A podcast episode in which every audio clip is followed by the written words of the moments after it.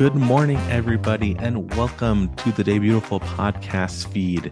My name is Adam. I am the founder of Debutiful, the website and podcast where you can discover debut authors. If you like what you hear here, check out Debutiful on debutiful.net and on all social media at Debutiful and welcome to yet another First Taste reading series where I invite an author to read five minutes from their work to kickstart your week off with great literature and put you in a really good mood. Today's reader grew up between Oman and India, immigrating to the United States at 17. She is a recipient of the Best American Short Stories 2020 Award and fellowships from Asian America Writers Workshop and the Iowa Writers Workshop. Her debut novel is a finalist for the National Book Award in Fiction.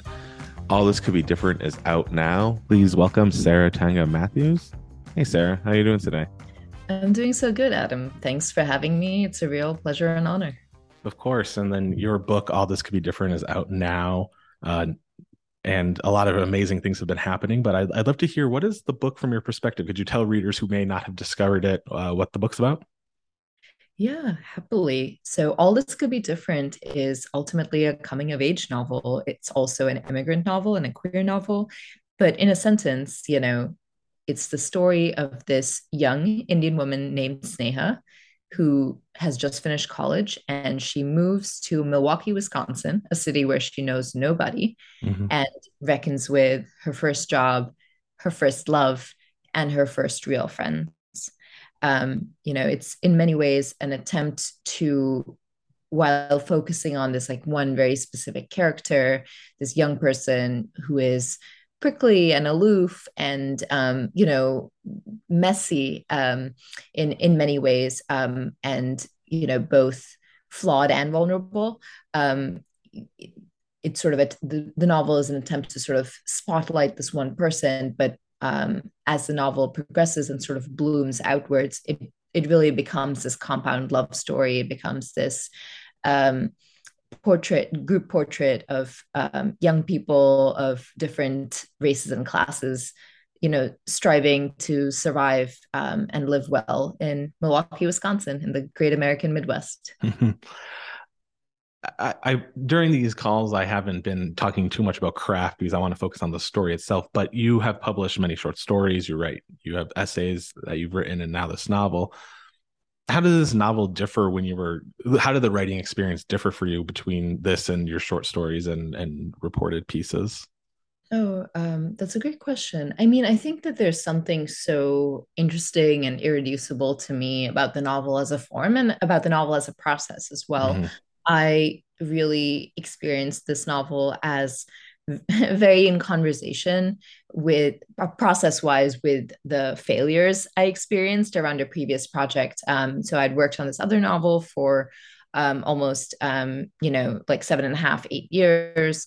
And I just decided that I wanted to do something very different with this novel, which I wrote in 2020, and um, in a you know much more propulsive and shortened timeline. Mm-hmm. And um, I think one of the the things that came to mind that you know that I held very strongly is this idea that this novel would be causal um, you know, mm. that anything that happened, because I wanted to avoid a certain kind of like bloat or distending um, or just like know like overly digressive novel my rule for myself was that anything that happened had to have an effect downstream.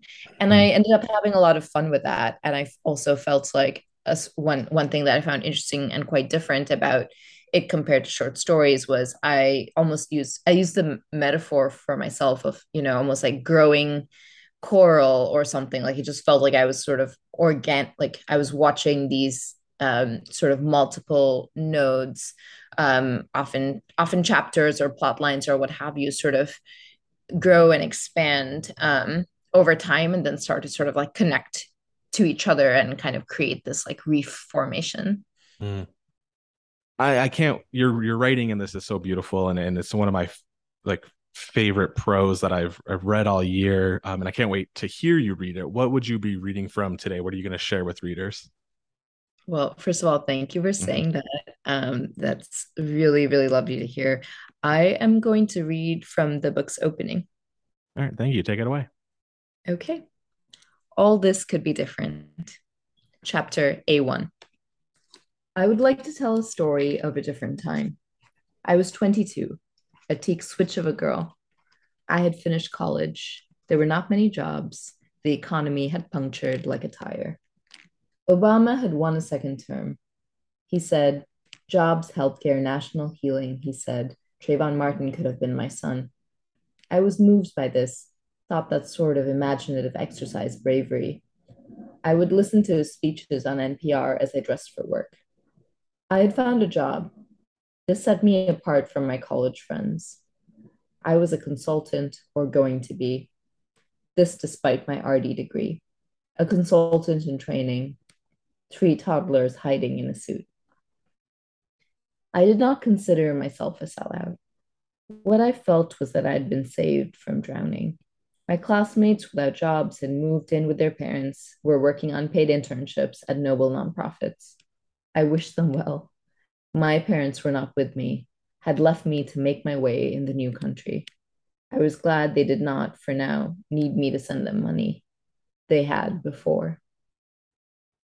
My client was a baobab of a corporation, Fortune 500.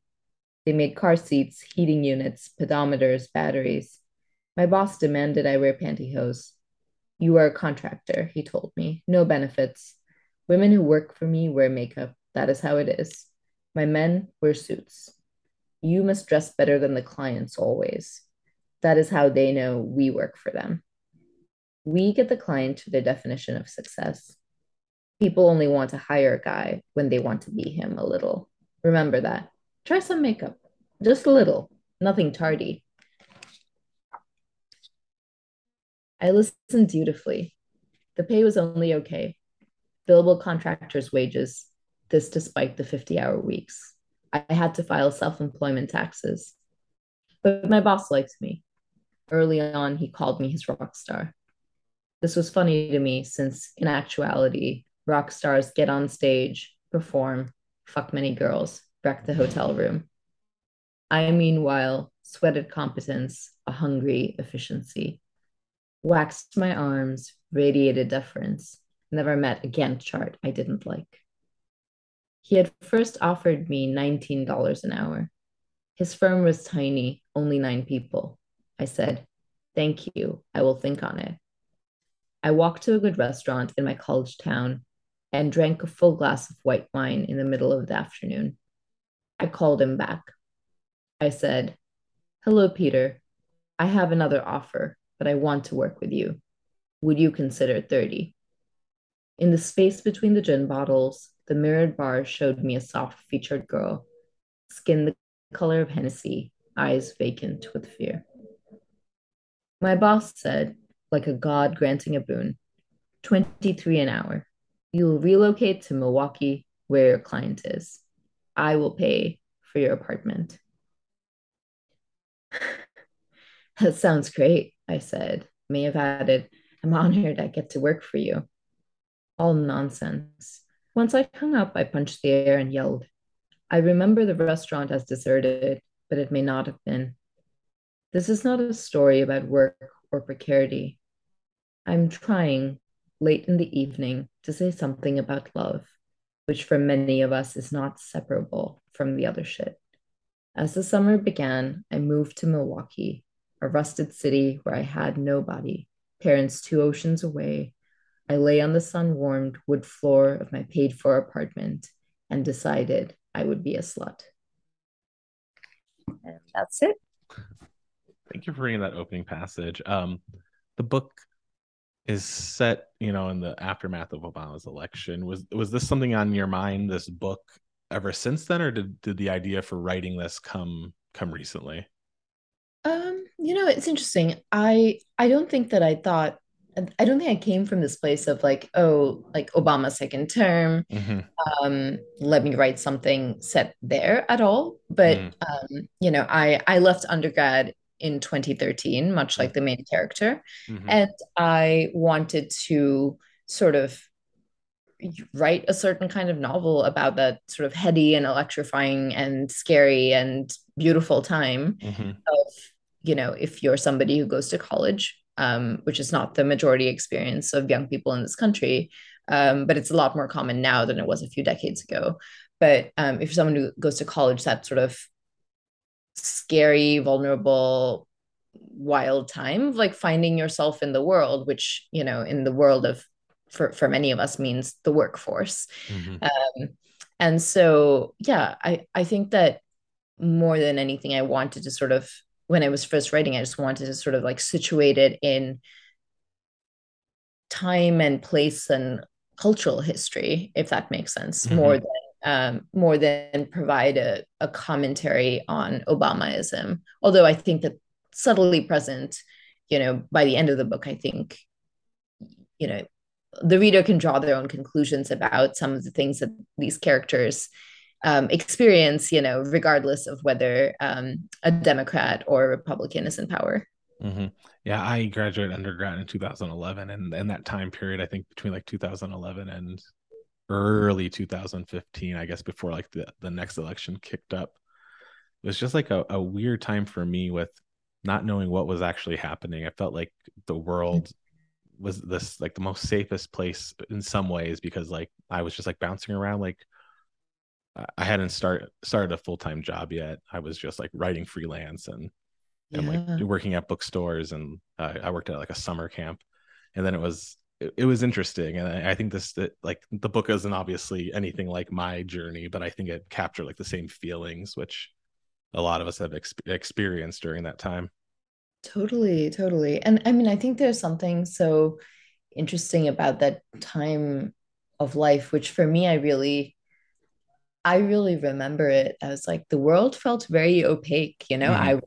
I I was this young person trying to figure out the rules of how things worked. You know, um, something something someone told me once was that um, like when I was in undergrad was that whatever your first job was, you had to stay at it for three years. And I was like, okay, this is a given rule handed down, you know, from God mm-hmm. or what you. Like I just think that there there are there's something very specific about the experience of that that chapter of youth right where you are a full grown adult in all these ways and you have the responsibilities of a full grown adult but you also don't understand in large and important ways the world that you're situated in i think that's mm-hmm. kind of like that felt like a fruitful place to write from and about i also wanted to write this queer love story the main character um you know falls um falls for and has an off and on romance with a you know enigmatic and beautiful ballet dancer mm-hmm.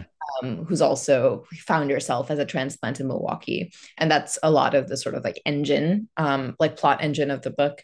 But i wanted to write this um, you know like a certain kind of queer love story. I wanted to write a sort of like femme for femme um, you know love story. And also one where the main character you could kind of see her being um assertive and like desirous and like toppy, but I mm-hmm. also mm-hmm. wanted to situate it in a pre um pre marriage equality world because mm. uh, for many reasons, including you know I think it we sometimes like I think in the larger culture ha- have like do kind of operate I think with very varying degrees of amnesia about so many things. Um, and one thing that I find interesting sometimes is talking to people who are you know five years or eight years younger than me and realizing that they sort of just really have no conception of what things were like even even five years before marriage equality even like seven years before marriage equality. Yeah. And then and the last question you mentioned um, you wrote this during a really wild time and now it's you know september when we're recording this 2022 and you less than a week ago were longlisted for the national book award foundation. Uh, how how was that? Like what, what was your initial reaction? Um yeah i mean i just genuinely am struggling to process it. Yeah. i think i'm the kind of brain that um you know, is very mildly prepper, um, is what I like to joke about it. Like, I think I'm always thinking about, okay, if X or Y or Z bad, bad or medium bad outcome happens, here's how I'll prepare, which, you know, um, kind of comically leads me to not really be emotionally prepared for um, good news and something mm-hmm. like your debut being longlisted for the National Book Award is insane and amazing news. So I feel really lucky. I feel like really very grateful to the whole stable of people who have gotten me here. You know, I really very fervently believe that nobody does anything worthwhile alone. Mm-hmm. Um, I think that belief is present, you know, in the in in the fiction I write, and it's um, hopefully present in how I live my life.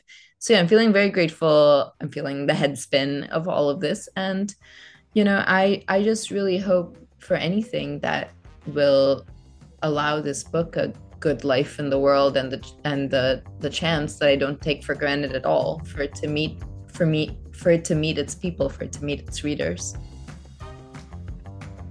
Thank you so much to Sarah for joining the Debutiful podcast, the first taste reading series. Obviously, between recording and releasing it, she was went from the long list to a finalist of the National Book Award in Fiction. So again, congratulations to Sarah and her book. All this could be different. If you like what you hear here, please check out Debutiful at Debutiful at debutiful.net and at Debutiful on all social media. As always, I'm Adam. This is Debutiful, and you're all beautiful.